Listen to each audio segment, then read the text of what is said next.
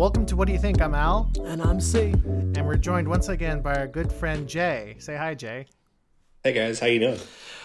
We're all right. You know, We're all right, Yeah. you know. We we just saw a movie that really, really touched the depth of my soul. I don't know about you two, but it definitely touched the depth of my soul. You know, I, I think this movie affects everyone. In, in, in And own we're way. talking about uh, Till, directed by Chinonye Chukwu. Uh, Till tells the story of the hate crime of the brutal murder of Emmett Till in 1955, uh, told through the eyes of his of his mother, uh, Mamie Till Mobley, played by an actress who's on the up and up. Like, if you've seen um, if Station she- 11. Station 11. Well, she got her start on a Tyler Perry drama on BET Oh, uh, called uh, The Haves and Have Nots. And uh, then, you know, she really blew up on the HBO sci fi series uh, Station 11 as one of the but yeah. miniseries as one of the principal characters. She had bit roles in uh, Atlanta, in the Starz show P Valley. Uh, then she she got on the Netflix show or not Netflix show, the Netflix movie The Harder They Fall, starring Jonathan uh, Majors. Uh, she played the the tomboy character of Cuffee. And th- this is kind of her big break. Uh, I'm, I'm referring to Danielle Deadwyler, who is from uh, Atlanta, Georgia. There's and a she- lot of big actresses coming from Atlanta lately. Yeah, yeah. And let me just say that we're going to be seeing a whole lot more of Danielle Deadwyler. This, like, she, yeah, did, did, she, she really blew up. Um, So I have to I have to ask, do we want to we, we we all know what this is about. Um and obviously this is a review about the movie specifically. But do we just for a moment I think just go into how because one thing we talked about after we saw this a little bit is how we were taught and learned about this and do you, I, I feel like that would be a good and it doesn't have to be in depth but that i feel like would be a good introduction into the subject matter of this movie Sure, What do you sure, think? sure. I, I agree. I think that'd be the best way to approach this. So, um, for those of our listeners, again, like I said before, this film tells the the story over the brutal murder of Emmett Till in 1955 in Mississippi. Uh, the first time I heard about the history of Emmett Till was in, um, not to get into specifics over why, but the first time I heard about it was in high school. Um, I know most people start hearing about it in middle school, but my middle si- school situation was a bit different. So, yeah, the, the first time I heard about it was freshman year of, of high school. And, you know, the the crime was so brutal, right? That we had to get signed permission slips from our parents so that the school could show us the the pictures of Emmett Till uh, from from his funeral. And I remember the first time I saw those images, I was like, I whoa, I that's like no joke. I, I had a friend of mine who basically went to my ear and was like, Yeah, that happened in Mississippi. And I really at, at the time as a child, I really didn't want to go to Mississippi. But that was the first time I learned about it was in uh, was in freshman year of, of, of high school. How about you two? Um, I would say I first actually learned about it in freshman year of high school as well. I don't know what grade you were in when you learned about it, but and I first learned about it freshman year in high school. It was a um, it was a it was government history, um, and it was just it was mentioned briefly. It was it was a picture of Emmett Till, but it was not the body of Emmett Till. It was it was in a textbook, and it was his his face while he was alive, and it just it was it was it mentioned it on a in a grouping of other moments that really co- moved caused significant movement in the civil rights era and because of that i had a warped perspective on its significance. I knew it was important. I didn't deny that. But i i'll admit that for many years i always thought that it was the uh, strike the the the Greyhound or the bus strikes, and then um, a few other protests, and then finally, you know, um, um, Rosa Parks not sitting, you know, refusing to get up from uh, from from her seat, and then the march on Selma, and then you know the bigger the bigger rallies from there. I didn't know there were a lot of other instances, and or I did, but I didn't think I didn't know their significance, and the the murder of Emmett Till was one of them. I didn't actually see his like his body, the picture of his body, until I would say uh, I didn't see that till like freshman year of college. The picture of his body, and that really was shocking. Like that, because it was a side by side of the picture, uh, one of the few pictures we have of him alive. Well, one of them at least, I should say, and then the picture of his body, and that was, it was jarring, truly. Like it, it really, you, you you see that and you you can't fathom it being the same person um, and that's yeah but that's that so my knowledge of it kind of was over time but that's how i learned Jay.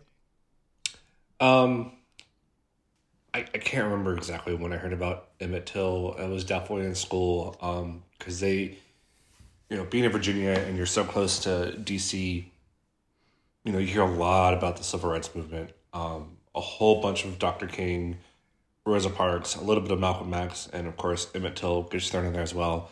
Um, but I don't know if I ever like really focused on Emmett's story until uh, the Black Lives Matter movement started uh, getting big, and and they started listing all the names, and and they would add Emmett Till to the to that list, um, as a way of saying like this has been going on for decades and centuries, really. Um, uh, I I did not see. I'll start with this. I I unfortunately thought this event had happened much earlier. I wasn't aware that it happened in the 50s. I thought it was like in the 30s or 40s or something. But you know, now I know 55, got it. Um, but I hadn't seen any of the uh, photographs of his body until on the way home from the theater after we saw this. Oh wow. Oh Yeah, so that was yeah, so I I didn't know what to expect when when we were looking at his body. Yeah. Yeah, I mean, I, I wouldn't be surprised. Uh, usually in or you know, usually for stuff like that, like when when they're going to show you like a body in school, that's usually a big deal. Like like it's you know, like it, it, it and for good reason. At least with within the situation of Emmett Till, because it it's it, it, it it's a lot. It's a lot, and you know you got to be careful. Like with kids, like you know show them something like even because even if it's in black and white and grainy you know seeing something like that you you don't want to you don't want to cause undue stress to a kid so that that doesn't surprise me that being said um the the one thing I, I i will say was that the first time i heard about this particular project was way back in 2015 when uh whoopi goldberg was like, "Oh, we're producing we're producing an uh, an Emmett Till movie, and we're gonna try to release it within the next couple of years." That was the first time I ever heard about it. No joke. I had assumed that that project died because you know a bunch of projects get talked about in Hollywood and die. That's just just how Hollywood works. And I had assumed that like, oh, that project died. And when I found out Whoopi Goldberg was in this project, I said, "Oh, I guess she really wanted to do something involving Emmett Till, so she signed on to this." Imagine my surprise when I'm doing research for this movie. It's the exact same project, the exact same project. It's just that, it's just that this went through su- uh, such a long period of pre-production because one of the one of the the the key role in all of this, the the two key roles in all. Well, first of all, Whoopi Go- Goldberg had a lot of trouble finding a director she could trust with this project and she ultimately gave it to uh, Chinonye Chukwu, who ha- have you guys ever seen Clemency with um, Viola Davis? I, I think No. it, it's either Viola Uh, no. Davis or Alfred Woodard. Oh, it's Alfred, haven't. Alfred Woodard. Um, basically, it's about like this inmate's about to be executed and the ins and outs on how to, that works, how to get clemency and stuff like that. It's a really, really interesting movie. It came out like I think in 2018, 2019. Um, and because it was handled with with with delic- delicacy, Whoopi Goldberg basically gave it to Chinonye Chukwu to uh, to direct this project. Um, and then came the issue of casting, and you know, not just for the for the role of of the mother of Emmett Till, Mamie Till Mobley, but Emmett Till himself.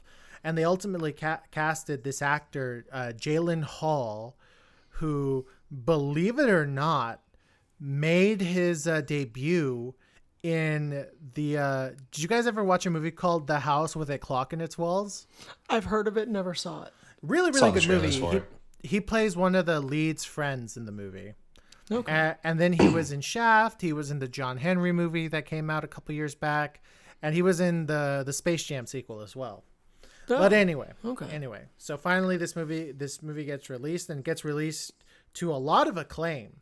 Like immediately, I, I remember. Uh, see, you and me were watching the trailer for this earlier in the year, and I turned to you. I said that movie's either going to be very very good, or it's going to stumble on the weight of it of, of its subject matter. and that's what made me very scared about this about this movie coming out because obviously you want something like this to be good but i was terrified that as you said i thought the the sheer um the sheer weight as yeah the sheer weight of this the true story was going to be too much. I, I was or that it was i was also very scared that though i'm sure not intentionally i was terrified that it was going to be accidentally exploitative which really would have been just something awful if that happened. Mm-hmm. Or like maybe relying a little too much on the moment yes Yeah. the event. That's that's an excellent point, Jay. Yes, I was that that as well. That because there are, and we won't we will not go into movies that have done this, but there are movies about very either very important, very serious, or very sad, or very meaningful moments in history, and that happens where they they rely on the event itself, and then the movie suffers. It's often different reasons why when for each movie when this happens, but yes, this does happen. And Yeah.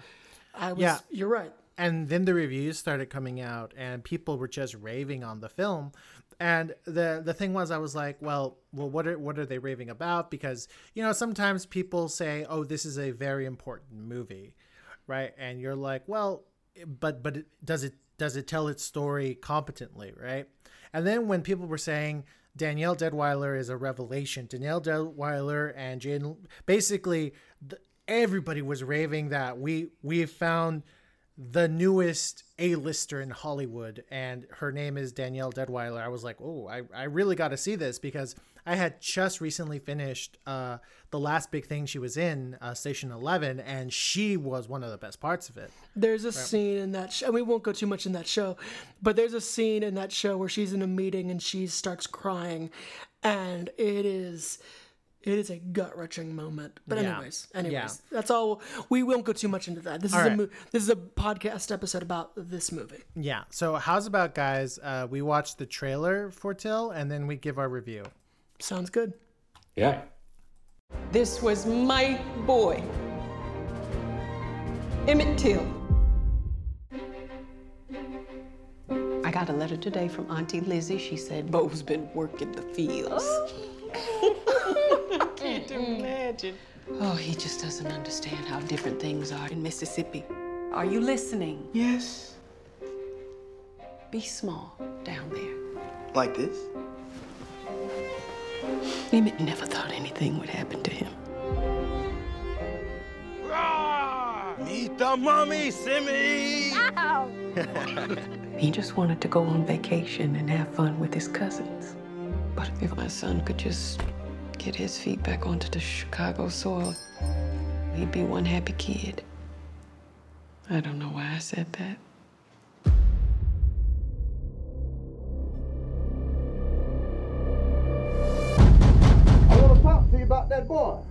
For you.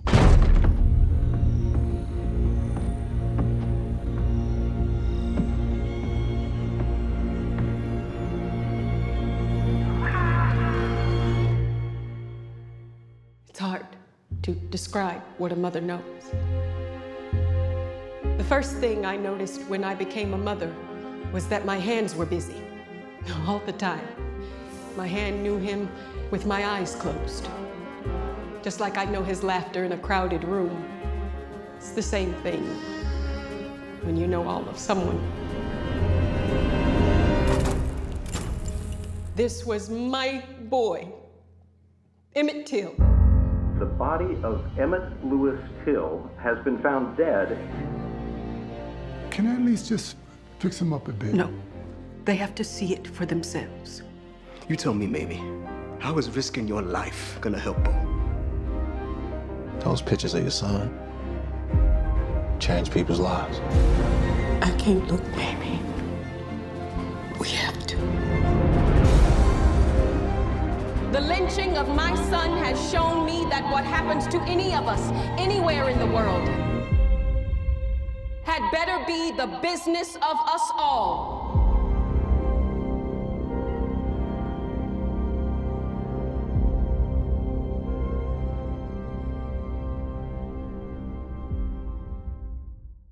So, um, I'll just say that. How do I say this? Without a doubt, the strongest aspect of this movie are the performances. And I say performances plural because there is not a weak performance, even a moderate per- or an average performance at all. Like, not in the slightest, which that's rare when every single character or an actor brings their A game. It's it, that's that's really something. Yeah, I I have to say that you know, walking into this film, I expected uh the lead role, uh Mamie Mamie Till Mobley, to be done very very well because this is her film. This is a film about her grief, um, and her doing something about uh what was done to her to her son. Um, but just the fact that like the supporting cast is so they're so well acted, right? Like even so, the for the for those of you who don't know the, the story of Emmett Till, essentially uh, Emmett Till was was lynched because a white woman named Carolyn Bryant had told uh, told the members of the lynch mob that uh, Emmett Till had uh, had like sexually assaulted her or some variation of that, right? Um, very, very despicable woman. Uh, the role of Carolyn Bryant is played by Haley Bennett, who you two probably know as, as you know, she was, uh, what was the name of that that film where she had uh, where, where where she had like Pica? See, do you remember that movie? Wait, where she just kept eating everything. Oh, swallow. I Swallow. through that, she- but she was very and- yeah. very very very good actress right and in this role she has maybe like she she b- before like before like the final minutes of the movie she says maybe like three things but so so most of her acting is done through the eyes and she does such a good job at being such so hateful so evil right without, Without saying a lot much. too. yeah Very little dialogue and just yeah. yeah it's it's you're just kind of like like at the end i was like man i really really hate that woman Well, the the the tension in so also true because this movie is very accurate to the actual story, as Oh, accurate yes. as you can get, and the scene that ha because it this ha- basically allegedly what happened is that Emmett Till and some of his cousins went to a convenience store and he went in and she alleges that she not on, that he not only was borderline assaulting him but that he the one thing that even his cousins and other witnesses acknowledge cuz the the part that everyone seems to agree on is that he allegedly whistled at her in some way in some way. And that whole scene is handled so well because you could hear a fucking pin drop in that whole moment. And her eyes, she's just getting angrier and angrier by this child's existence. in every possible way. Yeah. Like the fact that he's a happy go lucky kid is so clearly infuriating to her.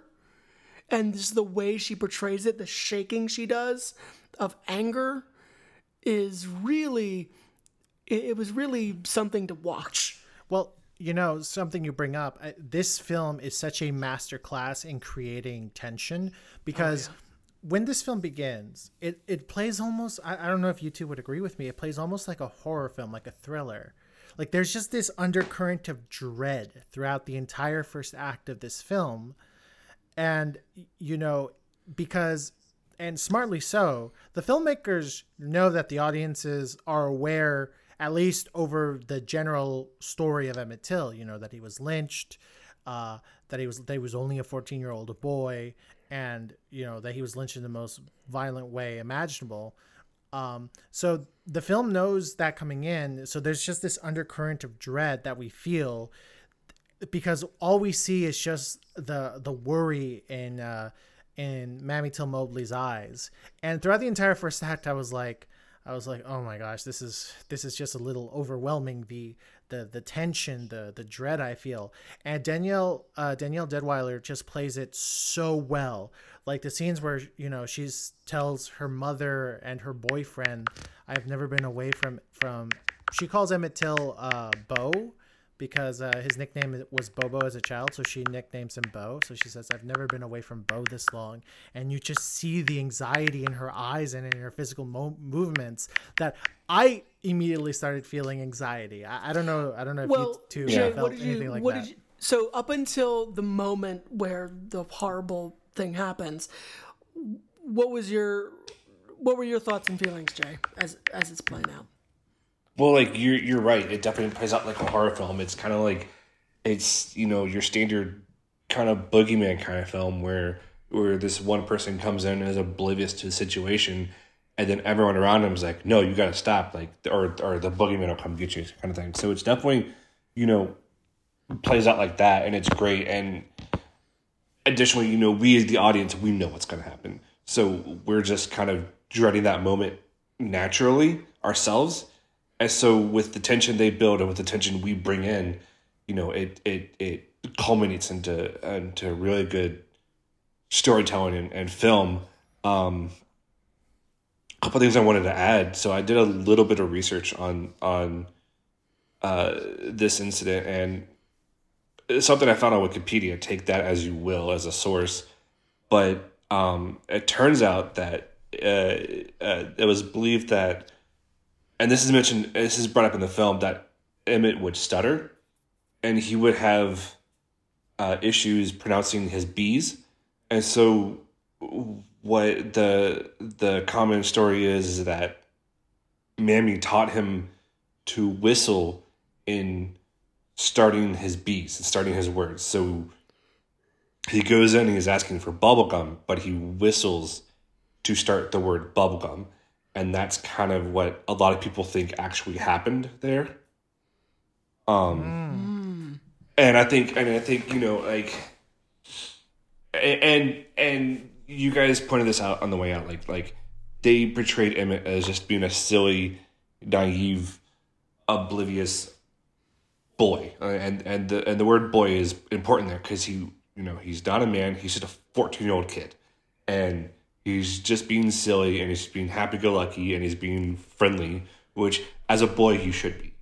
And and unfortunately he got he gets punished for that. And you know, we we I, I'd like to know the the the fear and, and dread that she has while being so far away from her son who is in this state with a not so great reputation towards black people, especially in the fifties. Um, you know, that's not that's not made up for the movie. That was real. So so yeah, um, I definitely think, you know, you guys mentioned the other actors, like I think there was a very serious conversation either in the table read or at some point where they just all got together and like and said, Look, this is what this film is, this is what this film means this is the message. We all have to be on our A game. And yeah, I think I think they brought it. And So up to this point where we're at Um, it is, and it, and it transitions into a totally different movie after this. But up until here, it's definitely a horror film. Oh yeah. and even even in a in a subtle way, the because the way they use the the f- I don't want to use the word font, but font that they chose. The way the word "till" appears in the title, it is very menacing and very. It's simple. Keep in mind, it's not. It's not like dramatized or made to look. It's minimalist, yeah, It's what? minimalist. Yes. But it's also you look at that and you just see like you can see that being used in a horror movie. It's like it's very sharp edges and very just there. And it's you know, I'm glad they used, and I know this is such a subtle thing to point out, but I'm glad they used that than just like a slightly adjusted mm. Times New Roman or something, you know, mm-hmm. where it's like the what a lot of the historical biopics do.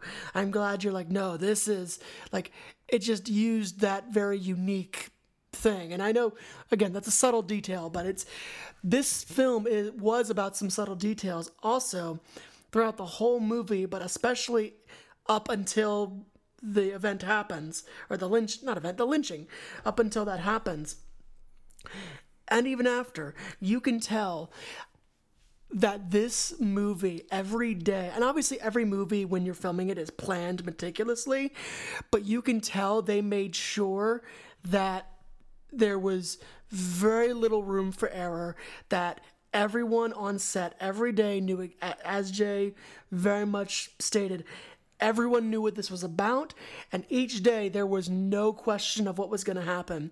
There was you can tell there was just no room for guesswork guessing or improvising or any of that. It was okay today we do this and that's how this happens and we get it right and you can tell. You know, one one thing I, I'd love to mention, I don't know if you two would agree with me or this, is that this film um, is a masterclass in the filmmaking not being distracting. I, I- Yeah, absolutely. Mm-hmm. where where where the the you know we, we see a lot of films that can be quote unquote over directed or overproduced where where you know you sometimes the the, the there might be a, a one take that is very much calling attention that it's a one take because it wants the audience to be impressed or where it does a there's a camera movement that is so over the top because it wants you to, to go like oh how did they do that right? This film doesn't do that. This film has a a one take scene that is subtle and that it's the reason for its existence is to enhance the performance. And you see that everywhere where the filmmaking is like we ob- it, first of all the cinematography is gorgeous and the music is very very good. But mm-hmm. Are you talking not- about her trial? I'm sorry. Yes yes yes The, her testimony? Yeah. yes That was so great. Oh my yeah god. yeah and and everything is is is so well done but it never it never gets in the way of what's important which is telling the story of this grieving mother and her taking action to fight injustice and and i really appreciated that because you know the the first there's a scene in this where it is a beautiful day in Chicago and she she's getting Emmett Till ready for his trip to Mississippi. And it, it's beautiful sunlight coming into his room. You know the camera is moving with them as they're they're dancing and talking right? All of that is done so that we focus on a mother and her child right? And that's literally kind of seems to be the uh, that that seems to be the um, the the the way this film operates is that everything we're doing is for you to be focusing on this mother and her child or this mother and her grief. And we get really good one take shots one take scenes. We get really really good camera movement. We get really good uh, framing um, re- uh, revealing shots you know tracking shots uh, music. All of this stuff is very very well done but not to the level that we go like oh wow this music's overwhelming this scene or oh wow uh, the filmmaker's calling attention to the camera and we're we're not really paying attention to the character which unfortunately especially in the oscar season we, we, we see happen a lot, right? Mm-hmm. And usually it's because, well, this is a studio film. Till is a studio film. It was produced by MGM, uh, by by MGM Studios. Uh, Mm-hmm. Which studio that also scared the living shit out of me when I heard about that. I was like, "Oh no, they're gonna, they're gonna studio this too much. It's gonna look too." and, Yeah. and and that happens you know that that happens a lot where these studios make their their dramas and and they kind of overproduce them you know but this film doesn't have that problem. This film doesn't have that problem at all. Um the the the, the moment i realized that i was and, and again this is uh this is director Chinonye Chukwu's second film. And she has such a firm grasp on camera on lighting a firm grasp on, on, on mise en scène that I'm very very excited to see what what her follow up to to Till is going to be. I'm very very excited Here's because the sorry, sorry. because uh, Clemency like I enjoyed it, but you know it was it was kind of your standard like courtroom drama thriller type thing. This is on a whole different level. This this is a filmmaker who knows exactly what every scene calls for and when not to go too f- you you don't see that a lot. You really don't. You you really don't. Most people are like, "Oh, how can I do it so that I make this this scene less about the scene and more about this cool camera trick or mo- more about this cool tra- transition shot what can i do like no she knows exactly like this story is so strong on its own that all i need to do is just support it not overwhelm it. I really and that's appreciated that that is what saves this is that you're right. The director chooses you know what? I'm not going to do as you said the complicated camera movements. I'm not going to do. Although here's the thing i will say. One thing this movie has that i haven't seen many movies do is it turns what could have been considered an awkward moment into something genuinely sublime really. There's one scene in particular that I know we're all thinking of where it is the strongest. Uh, but there's just these moments where the camera is doing one thing, and then there's just a subtle change or just a subtle cut, or even there's a great split diopter shot in this movie that you don't expect. That's really well done. And it's just these interesting moments, almost to not to unsettle you, that although maybe a little bit in in one of them, but just to like, how do I put this? Yeah, it turns the awkward into into something incredible. Like, and I think it, that was almost a subtle way of the director forcing the audience to confront things visually. And I, again, there's one scene in particular, but in other moments, it's just really. It's the few moments the director makes very specific conscious choices that I would even argue are creative choices. They're perfect. They're really perfect. how about you jay what do you think about the directing Uh, yeah, no, I mean I don't have any qualms with the directing. It was it was spot on. Um, uh, uh, you guys know I'm a sucker for great camera work, and this was every shot was very intentional, and I, I really appreciate it. Um, quick shout out to the smallest dolly zoom in history. Sorry, I'm not. Yeah, I know, I know, but like, but like, you guys know what shot I'm talking about, and and like, you know, your your typical dolly zoom, you're moving the camera six feet, but in this one, I doubt they even moved the camera six inches. But it's such a subtle dolly zoom, and and she stays perfectly in frame, and the world around her just turns, and it's it's incredible. Um, framing, framing, the framing was was so crucial to the storytelling, and and telling you who had who had control in these scenes. Like you know, I think I told you guys the scene on the porch where uh, her cousin's talking about this is a moment that we could use to advance like the politics for colored people. And and we sit on this like weird low shot of her for most of this conversation. And then we break away. We get to we get to him. So all of a sudden he's he's going and he's moving.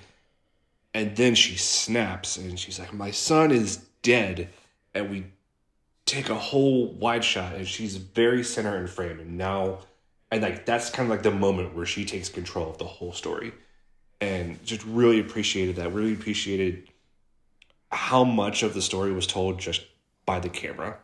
Um, interesting enough, like like where the focus was on, like once once we got past the lynching, um, this this became pretty much just a personal story between two women almost uh, between Mamie and Bryant, um, because like in the courtroom scenes, you know, they're the men who committed the murder and were on trial, but the, there's no focus on them at all. It's only on Bryant um, and Mamie.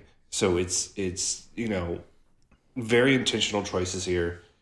Um, took care of the moment, took care of the story, and also like let the let us linger in these moments too. You know, like I think uh, see the the the moment you're talking about it was the morgue scene, right? Yeah. Yeah. So like like that like that scene just carried on, and we just kind of ended up living in that moment, and and not not a lot of films do that, especially in in modern times and modern filmmaking. You know, once once the point is made, you move on next scene. But like here, we just we were there, and we were there to experience that, and and that's that's very that can be risky sometimes because sometimes you overstay in the moment and you do it for too long. But I think with the with the choices Chinonye made and the editing, it all comes together. Yeah, no, I agree. I think especially in in the morgue scene, one of my biggest concerns with the film is that, you know, in the story of Emmett Till, a, a big big part of it was the decision to show the world what they did to him, show the world his body. And you know, I was talking to C when we were when we were deciding whether or not to see the films. I, I told him my biggest fear is that when they show the body, it's going to come off as exploitative. And a credit I to the was film. I was really worried, much like the way that you described to show the body. I was worried we were going to see the full actions that were taken, and I'm really glad that they didn't show it because instead they just hold on the outside of where it happened, and you hear what's happening. Yeah. You hear it, and Yeah. you um it's it's it's e- the closest example I can think of. It is an audio version of the red coat scene from Schindler's List. It is an audio version of that in the Yeah. sense that you less is so much more um in such a amazing way. So I think that's the best way I can describe that. Yeah, and in the morgue scene, you know, smartly and credit to the filmmakers for doing this. The the morgue scene is not about oh now the audience gets to see the body. No, the the the purpose of the scene is for Mamie Till Mobley to touch her her dead child to acknowledge that it is him. She touches his feet, she touches his hands. The, the the purpose of the scene is for her to acknowledge that this is her son, not to to not this meta sense of us seeing the body, which I really really appreciated because again, you never want to go into an exploitive uh, exploitive purpose with with stories like these, and I really really appreciated that. It was very well done. It's still for some of our listeners that that scene for for some who may not be able to handle like stuff like that it, it, it is a hard scene it's a hard scene like I'll, even i admit that I, I had to turn away a couple times Well, I remember outside of the theater, you acknowledged that one thing about it was after, as you were watching it, the thought in your head was, "We shouldn't be here. exactly We shouldn't be seeing Credit- this." You, you made an audible noise when that camera lifted up. Oh, I credit think multiple people did it. it- it- credit Yeah. to Danielle Yeah. Deadwyler's performance. I was so enveloped into her performance that it felt that I was I was a, I was like in an inappropriate place seeing something that was not for my eyes to see. That's that's literally for a split second I was like, "Oh, uh, I, I should I should leave her alone. And then I realized like actually I'm watching a movie. So I don't know if you guys noticed in the moment, but every time she cried, I was crying. Oh wow, no, I I Yeah. I, te- I, I was- teared I didn't I- notice that. I teared up quite a bit um, because here, here's the thing she does so well, so so well, is that you know you we've all seen so many movies that we know what a movie cry is, which mm-hmm. which is a cry that's a lot more clean cleaner and reserved than what a oh. cry actually is. You know, they they tear mm-hmm. up, they sniffle a bit. That that's a movie cry. No, no, no, no, no, no, no. Not here. In here, we we get we get the full Nelson. We get you know the sobbing, the reddening of the nose. We we get an actual authentic cry, like how people cry. The cries that are like not photogenic, that that are I, I guess the best way to put it, where you feel a little uncomfortable over watching someone cry like that. Hmm. That's how good her performance is. That every time she cried, I was like, "This is this isn't a movie cry. This is an actual real cry," you know. And like, my God, you like she is the she is going to be the biggest thing in Hollywood. She really is because she has she has the skills. She really does have the skills. Like like I I didn't feel like I was watching a relative newcomer. I felt like I was watching like a decade Seasoned veteran. Yeah, seasoned veteran. Like, oh, I'm I joke a lot with with with C that he's like, "Oh, anytime Lakeith Stanfield's in a movie, you're gonna watch it," and I'm like, "Yes." And now, anytime Danielle Deadwyler's in a movie, I'm gonna watch it because, mm-hmm. yeah, I I I'm a big big fan of hers now. Yeah. I I also have to add that as I mentioned earlier, every performance is great. And for me, the funeral scene also that's when I teared up. That's when I like started to my eyes started to water because basically it's the the aunt who was watching over Emmett when he went to Mississippi comes to the funeral. And there's this whole sequence where she's like physically and emotionally preparing herself to see um, the body. And she's also trying, she's literally begging, she's practically begging for forgiveness for what happened. And that whole moment, from beginning to end, rocked me in a way that is hard to describe. Just really, that scene nearly broke me. Like, that is so hard to see happen. I think I think I think you know I'm sorry to cut in, but like I, you know I think something we need to realize is that you know for these women and for these actors being black in America, this is a real reality for them. So they're they're they're they're not they're not making this up. They're feeling this even now in today's society. So they're you know this those performances came from real pain and and I think it's important that we see that and that's shared. But you know, like that definitely helped their performances, and I think it, it's just. Real, I'm sorry, I'm kind of babbling here. It's just real important that that happened and that they did this.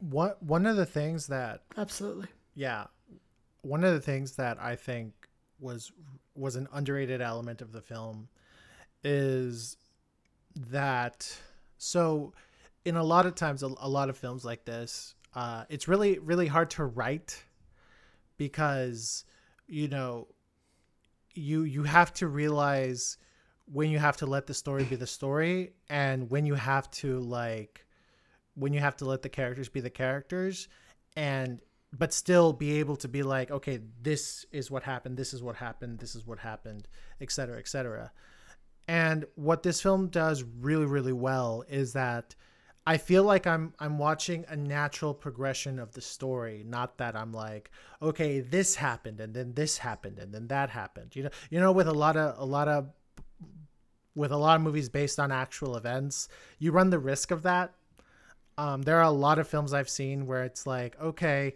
you're you're going here, even even the you're going here just because you have to, not because the story led you here, right?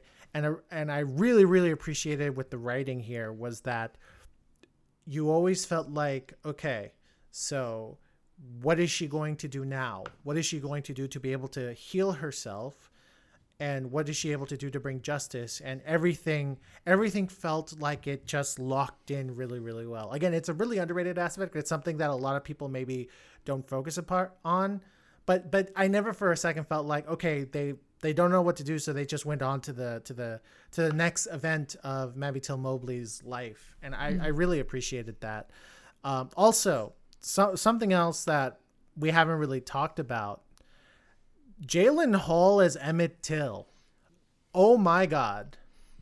First off, how'd they find someone that looks ex- very close to Emmett Till? That was that was a little freaky. I listen, this film has been in various stages of pre-production since 2015. I am I would not be surprised if it wasn't until they had they had their perfect Mamie Till Mobley and Emmett Till. And Yeah. good because this this is going to be on best of of years list and credit to the filmmakers. Jalen Hall gives such a spirited performance of of an innocent child who suffered a horrible horrible horrible fate. You know, he does this thing where you and and like Jay mentioned earlier, you know, there's moments where he has like this subtle stutter, you know, you know there's there's a scene where where he's really proud of himself because he's saying a commercial without stuttering one bit and he just gives this giant beaming smile and, and that's the thing. He's always smiling. For the most part he's always smiling. You know he just this is a role where you needed someone who could could basically make every scene their own like really be that like ray of sunshine and he is that. He really is that. And it it ironically adds that dread as a viewer because we're like oh look at this ray of sunshine.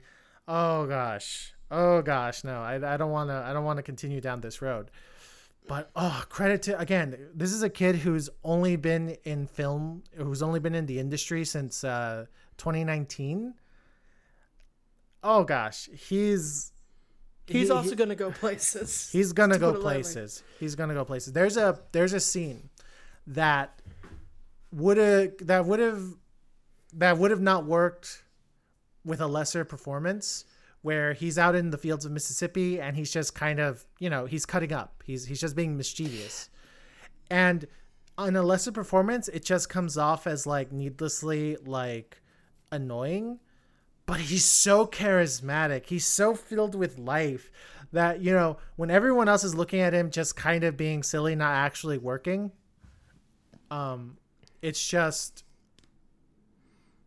Can you guys hear me? Yeah. Jay? Uh, where'd Jay go? Is he? I think he's still here. Hold on. No. Oh. Somehow we lost him. Give me a second. Okay. What's up? I don't know what happened. Sorry. Okay, cool, cool, Okay. cool. Um uh but yeah, you know, in a lesser performance, his uh his, his kind of just playing around in the field would have come off as annoying, but he just fills he's filled with so much life that you're you're just kind of you kind of want to you're on that wavelength. And that's that's such a it's really hard to ask for a young actor to do that. And the fact that he does it looks so effortless like i think i think the filmmakers found a, a, a guy who's gonna be who's gonna be in the industry for a good long while. And whoopi goldberg who plays the grandma. Like i was telling you guys that i didn't realize it was whoopi goldberg until the end. Right. and and hey funny bit, bit of trivia. So um she plays the grandma alma. Uh she uh alma alma's a big woman and i assumed that whoopi goldberg probably wore a fat suit nope she gained the weight for the role oh, wow. at her age and then lost it hey I didn't know that. Wow. I- that's, that just Are you shows you the the the passion and dedication Whoopi Goldberg had for this project. All right, nominate her. Shit, I didn't know that. Oh Yeah. my god. Yeah, she's not she's not in the movie a lot, but when she is, she makes an impact, which is which is all you can ask for for for a supporting role. That when they come in, they leave their mark, and I I really appreciated that. Yeah. Uh, Do you guys have any other thoughts on any other performances? Um, I will say that the only other scene I want to mention, and actually Jay was the one that brought this to my attention originally, but there's a scene where she confronts the uncle, where she realizes that there's a there's a version of this where Emmett didn't die, or could doesn't get lynched, and she confronts him and he just basically though he is clearly horrified and sorry he basically says i had to make a choice in that moment when these these four no these three white guys came to my house. It was i had to do whatever i could to make sure my own children were going to be okay. And i knew and he didn't even say he didn't explain he just said i made a choice. And you can tell that he is that the character regrets that will deeply he doesn't regret it but he feels incredibly heartbroken over that choice but that he he said so little but his again with the faces and the eye and all the movements of these actors that they did it said so much and it just added this layer of because it added a layer of sadness that I didn't think you could add to this. Where it's, yes, you know, a father chose his own in a position where he could not defend his own home. If it was his home, I don't I don't know, but he could not defend his family. So the only way he could was by letting someone go. And that's a horrible feeling. That is really awful. And that was portrayed so well uh, that I just at least had to mention. I don't know who the actor was. Uh, Uh, his name is Frankie Faison. okay. Uh, he did a very, very, very well regarded character actor who's been in the industry for years. He's uh, he was in Do the Right Thing. He was in White Chicks, the Thomas Crown Affair. Um, Oh, I'm sorry. You're you're you're thinking of the father, but I think C is talking about. no, uh, no, no. the That's uncle, that's him. John Uh, Douglas Thompson. Uh, the uh, the actor who played uh, the actor who played the the the the Reverend, right? They call him Reverend. No, no, that's John Douglas Thompson. Uh, uh, Frankie Faison was Mamie's dad, Emmett's Oh. grandfather. Uh, oh, okay, okay. Yeah. So, so John Douglas, I have his IMDb here. He's he's also uh, like a character actor. He's he's got Bourne Legacy, Twenty One Bridges, Michael Clayton. You know, a lot of like action kind of stuff going on. Um, just a lot of bit roles, but I mean, his performance was pretty stellar. I mean, I'd I'd vote for him for an Oscar. Um, one thing I want to add though is like they took some of the biggest visuals from the real life events and they portrayed them here. So the Jet magazine cover is like you could do a side by side and it's almost it's pretty much the exact same picture. The same with the with Emmett's casket is is pretty much identical. Um and also with with uh with Pastor when he stands up and he points uh, in the courtrooms like that's him like there's a there's an actual famous pho- uh, photograph of that um Oh, I that didn't you, know you can look up online but yeah he actually did that in the courtroom stood up and pointed at him Oh. which you know is is is mentioned in the film is incredibly dangerous for a black man to have done in the 50s in Mississippi Oh, yeah. so I mean, I mean, really, yeah. I mean, I, C and I were were talking about this. We're we're, I'm I'm predicting a lot of nominations oh, yeah. all around forever. I don't know if they get all the wins, but like definitely a lot of recognitions and nominations for this. So looking into it, like one one of the things you mentioned is that this film recreates a lot of like the iconic imagery of the case. Turns out the writer of the film, Keith uh, uh, Beauchamp, he he produced the the Emmett Till documentary that came out like in the early two thousands. uh, the Mhm. Untold Story of Emmett Lewis Till. Uh, he produced that documentary. I, I saw that documentary when I was in school, Oh, wow. and he basically decided to write and produce the narrative uh, of the story. So yeah, no, he th- this is a guy who's been on this on this case on this on this piece of American history for decades up to this point. and he has succeeded in in Yeah. further immortalizing it. yeah he uh he d- he's done his research he's probably one of the big like he was probably like also the onset like consultant of, of, Yeah. of the case as well as being the writer so credit to him and, and i hope you know he was he's listed as writer and producer so listen i hope i hope he gets uh i hope he gets an oscar statuette for all his hard work like Yeah. he, he really he does deserves something. That's that's years of dedication. yeah years years of dedication um so yeah uh is there anything else you guys want to talk about that we haven't covered yet Um, do we want to give? I well, actually, yeah, I'm, I'm. I think I've said all I can say, but without giving my final review and why. Is there anything else you guys want to say before we do the reviews? Uh, I just need to mention, like, it's really sad and horrific and just fucking stupid that a film like this is still relevant today. And I think I, I, I walk away from this feeling ashamed that, like, we're still dealing with this shit. And just like feeling feeling the pain that everyone felt in this movie. Like, I don't I don't understand how we don't fix this, and I don't I don't know where we go from here. But like this, like Emmett Till wasn't the first, and he definitely wasn't the last, and and I don't like this. I think this film is.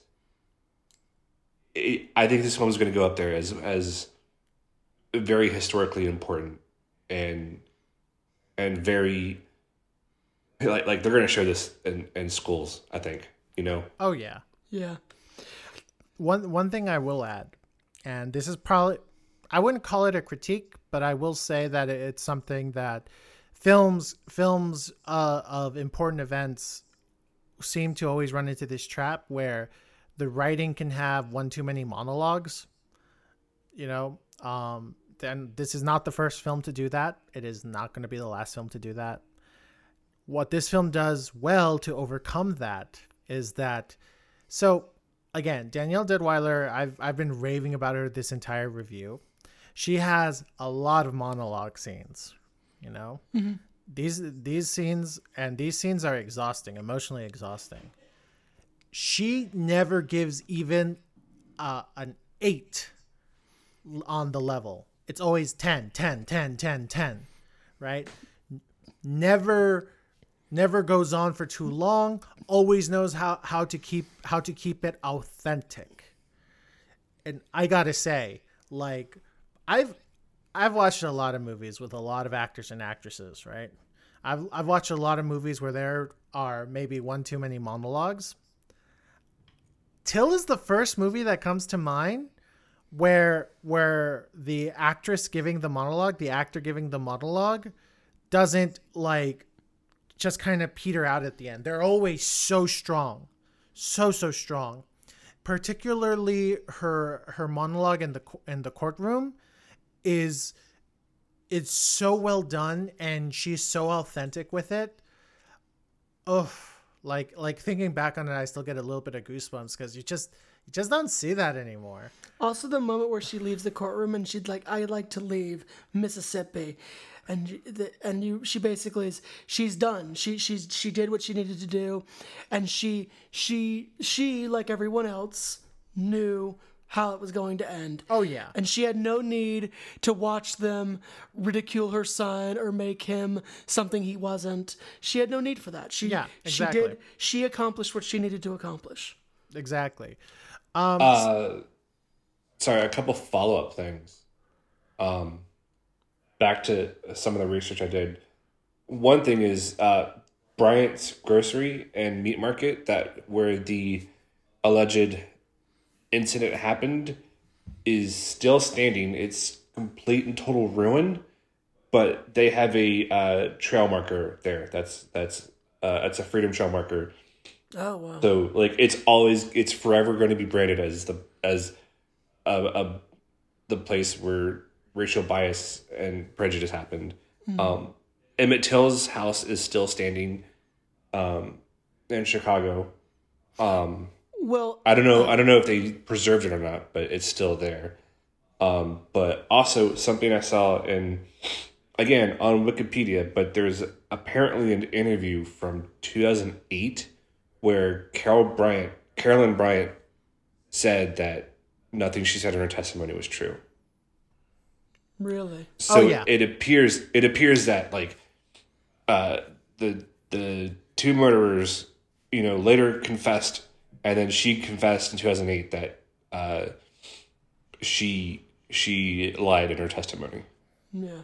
Which, uh, well, actually, and speaking of things that we didn't know about this, Al, I think you pointed out that so because you've been to Chicago a few times, and um, there is there are a few things that recognize Emmett Till there, aren't there? Yeah, there's ways? um there's a marker like like kind of the marker in the station that he was in before he went to Mississippi. Um, but the station doesn't exist anymore, right? No, the station doesn't exist, but there's like there's like a marker where where it would have where it originally was, and then uh, there's like there's like a bit of it in like a, a museum in in Wow. Chicago. Uh, the the the one thing I will add uh, to what Jay said earlier is that um, yeah, they the the murderers who who got acquitted, not even like two years later, admitted to killing Emmett Till, and in a magazine. in a magazine of all places, uh, they admitted to it. Nothing and- happened. Well, no, nothing happened. Like obviously, uh, double jeopardy is a thing. Um, you know, I I know like I know that uh, when they admitted to such, uh, the the the thing one of the murderers said is that I don't know why Emmett Till em, Emmett Till is dead. I don't know why Emmett Till can't stay dead. And listen, Oh God. I the only thing I, I can say is that while they never received actual justice, at least at the very least they were basically essentially homeless, pe- penniless, and completely ostracized by all levels of society till the day they died. But the woman's still alive, right? She's still yeah, around. she's There's no there's no record of her death anywhere, so we no one knows where she is. Yeah, she's she's in her she's over a hundred if I'm not mistaken, but yeah, to, Yeah. just Her- to show you that. her that kids, her grandkids are still alive. You know, like that family still exists. yeah, they still exist. Um, but anyway, Uh, uh, Al, do we know? I'm sorry. Do we know if the state of Mississippi has ever like apologized? or acknowledged it in some way. yes, there there was there was an acknowledgement. Um, I I don't have the the case on me right now, but let me let me just check. Da, da, da. I think the admitting Uh. it in a magazine and getting paid for it that really because that the like like like almost every movie of its kind at the end it it gave you some facts Mm-hmm. and when I saw that fact I was fucking floored by that I Mm-hmm. did not know that and that's that's horrific Jesus Mm. Uh, da, da, da. There is a Emmett Till Memorial Project that's been going on uh, since uh, since 2015. Uh. Um, yeah, yeah. There's been various things done in Mississippi uh, in the past like 20 years. Um, you know, uh, blah, blah, blah. There, there, there's there's stuff. I just can't read them all. Um, but no, there, there is stuff. As for like if there's there's an uh, official apology, uh, no. Um, that's unfortunately not surprising from what I've heard with Yeah. situations in Mississippi like like as an apology from the state no I, I don't i don't see anything like that um i maybe from the county i again it, there, there's there's stuff like if, if anybody like believe it or not I, I know jay sometimes we shouldn't believe everything on wikipedia but wikipedia does have the does have the resource of like they link to all their references So if you guys want to read about it, there's like a big link of references, um, uh, at the bottom of the Emmett Till page on Wikipedia. If if anybody ever wants to read about that, but yeah, um, what do you guys give it a rating? Jay, you first. You're our guest. What's your rating? Uh, so, in in respect to in respect to the content material and what we're talking about, I'm not gonna follow your standard rating system, if that's okay. Sure, sure, no problem. Um, uh, I'll, I'll just keep it simple and keep it out of ten. I think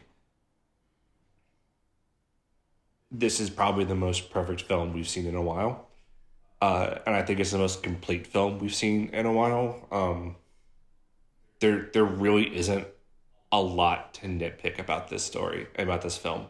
Um, everything was handled with care. Everything was handled with intention, and everything was handled with passion, and it carries and it shows and it and it blows you away. Um, I checked on Rotten Tomatoes; it's a ninety-eight percent, and I think that's you know fairly accurate. Um, definitely, we're going to be hearing about this film uh, for the Oscars and Golden Globes and SAG Awards and anything else. Um, as I said earlier, I think this is going to be a a teaching film, um, especially in high school and and college, and not just for college history classes, but for film classes as well. Because just everything here is just it's captivating. Um, this will definitely be in my end of the year top 10 list. It's not going to be my number one because I don't want this tragedy to be my number one favorite film of the year. But it'll be, you know, two or three. Um, but I, I would just say it like it's a 10 out of 10 for me. Like this is like I've I've never been so emotionally wrecked but creatively inspired at the same time. and and yeah, like just because I'm I was watching this and like I was in the moment, but I was watching the details. I was watching how they made this, and it was just heartbroken and inspired. You know, just the whole time. So ten out of ten for me. Uh, C, how about you? So I think for this movie, and I think Jay makes a good point. I am not going to use not not that there's anything wrong with our rating system, but I think for this movie, it's just it, it's.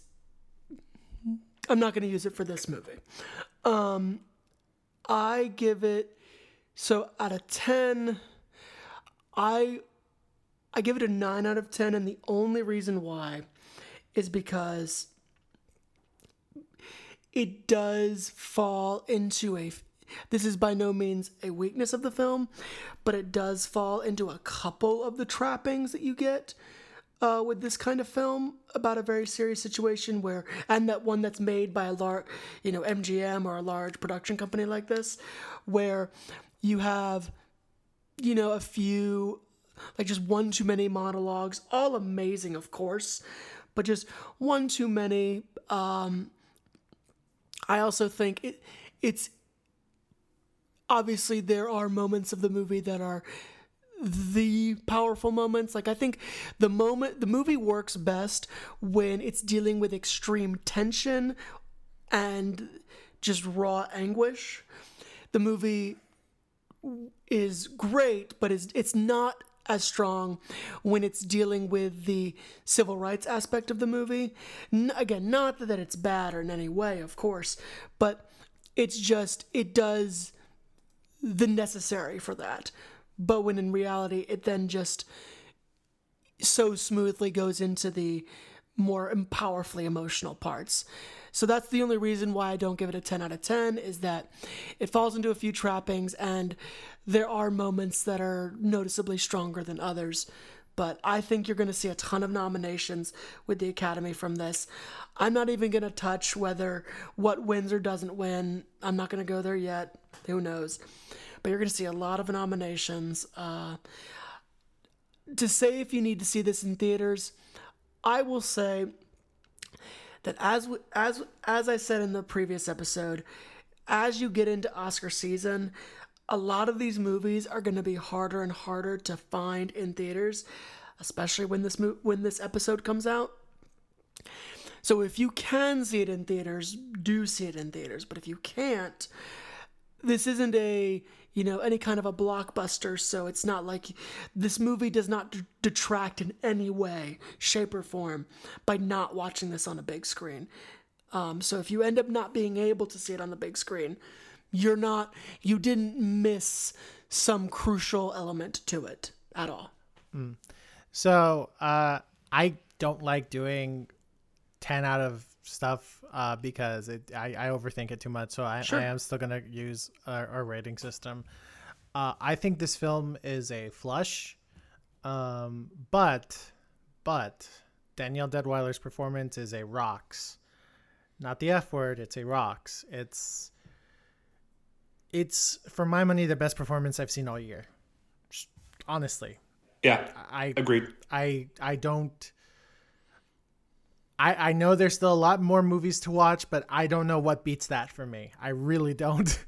um, the, the the fact of the matter is is that uh, this film again, uh, C is pretty much covered any all the critique I had about the film. Why I don't give it like top of the tier uh, uh, rating.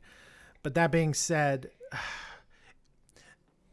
films with powerhouse performances know they have a powerhouse performance, and usually everything else is kind of not fall into the wayside, but you guys know what I mean. Where you're like, you hear a film where they say like, "Oh, that that's one of the best performances of the year," and everything else surrounding that performance is the filmmaking, the writing, the music, all that stuff is like, uh, it's standard, standard most of the time. Very rarely mediocre, but standard.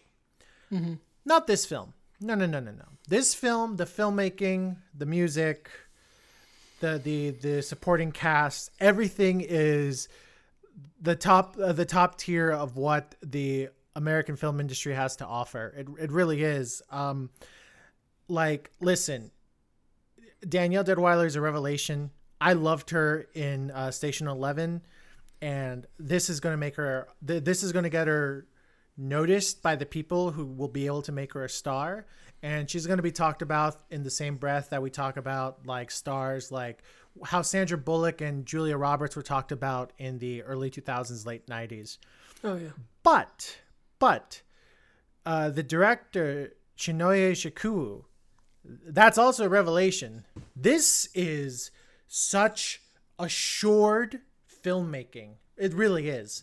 Like you guys know that like while I enjoyed it, I wasn't in love with with Get Out, but there was like this giant hype over Jordan Peele being the new big thing. I now get how people were feeling. I saw this and the first thing I said to myself like, who directed this? Because this is some of the best directing I've seen all year. And then to find out it's it's it's this this this woman this woman who directed a film I saw a couple years back that you know wasn't bad, but it was it wasn't anything I'd be like I'd be like, "Oh, you have to see this." But it was well done. This I'm like, I want to see the next thing she makes. I need to see the next thing she makes because this the directing here like listen, a lot of times like the the the directing nominations, they can go crazy directions. For me, she if not the dark horse, she, the dark horse candidate, she should be one of the front runners for for for best directing. She really should. Um, but kind of circling back to to Danielle Deadwyler, yeah, no, this this this is the best performance I've seen all year. Um, I think. I, I know for a lot of people, a lot of people, this subject matter can be a, a little hard, especially because it's it involves a child. Can be really hard to watch. This film, while it doesn't hold back, also doesn't go into such a direction that you know that you you you'll you'll feel very it can be it can be it's not too much right? This is a film i can confidently uh, the best way i can say is like this is a film i can tell my mother mom you should watch this. It's great. The subject matter is going to be something that's that that's that's hard. It's it's a hard topic a very hard topic. But while it doesn't pull punches it also doesn't try to drag you into a, a, a dark place that makes you want to turn away right which is really hard to do especially with a subject matter like this um, Till Till is a masterclass in, in directing, and to be able to toe that line, I think a lot of it owes to the producers, to Chinonye Chukwu, and to the performances, and to the creative decisions made for this film.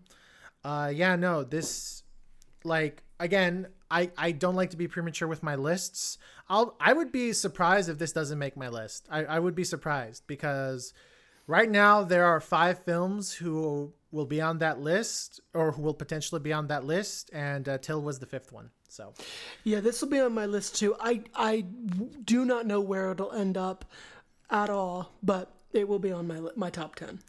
yeah, one other one other thing I I know I mentioned it a little bit, but I gotta say, the music, the the the music. I I know this might sound a little weird, but uh, when I got back home, I immediately looked up who who who the composer was. It's this guy named uh, Abel uh, Korenz. Uh, uh, C, do you know what what he was the composer for? What? Nocturnal Animals. Oh, so he knows how to do soundtracks for truly horrific things. Uh, yeah, no, I immediately started playing the till because it's it's this it's the the main piece is this is this piano composition that's just, whew, there's a melody. He also did The Nun. Oh, so really. they, they literally pick a He did- guy who did like a slasher did- horror soundtracks. He did both Nun movies, yeah. And Wow. Penny Dreadful. So the, okay, so the the horror element is truly intentional in the direction. Oh, yeah. They literally went for someone who's like, no, this is a horrific thing. We need to find someone who knows how to do that. Wow. And that was very Yeah. smart. wow. Yeah. Well, yeah, no. So this has been our review for Till. This has been. What do you think? I'm Al. I'm C. Thank you so much, Jay, for joining us. Uh, yeah. Thank you. Everyone, uh, stay safe out there. Have a good night, everybody. See ya.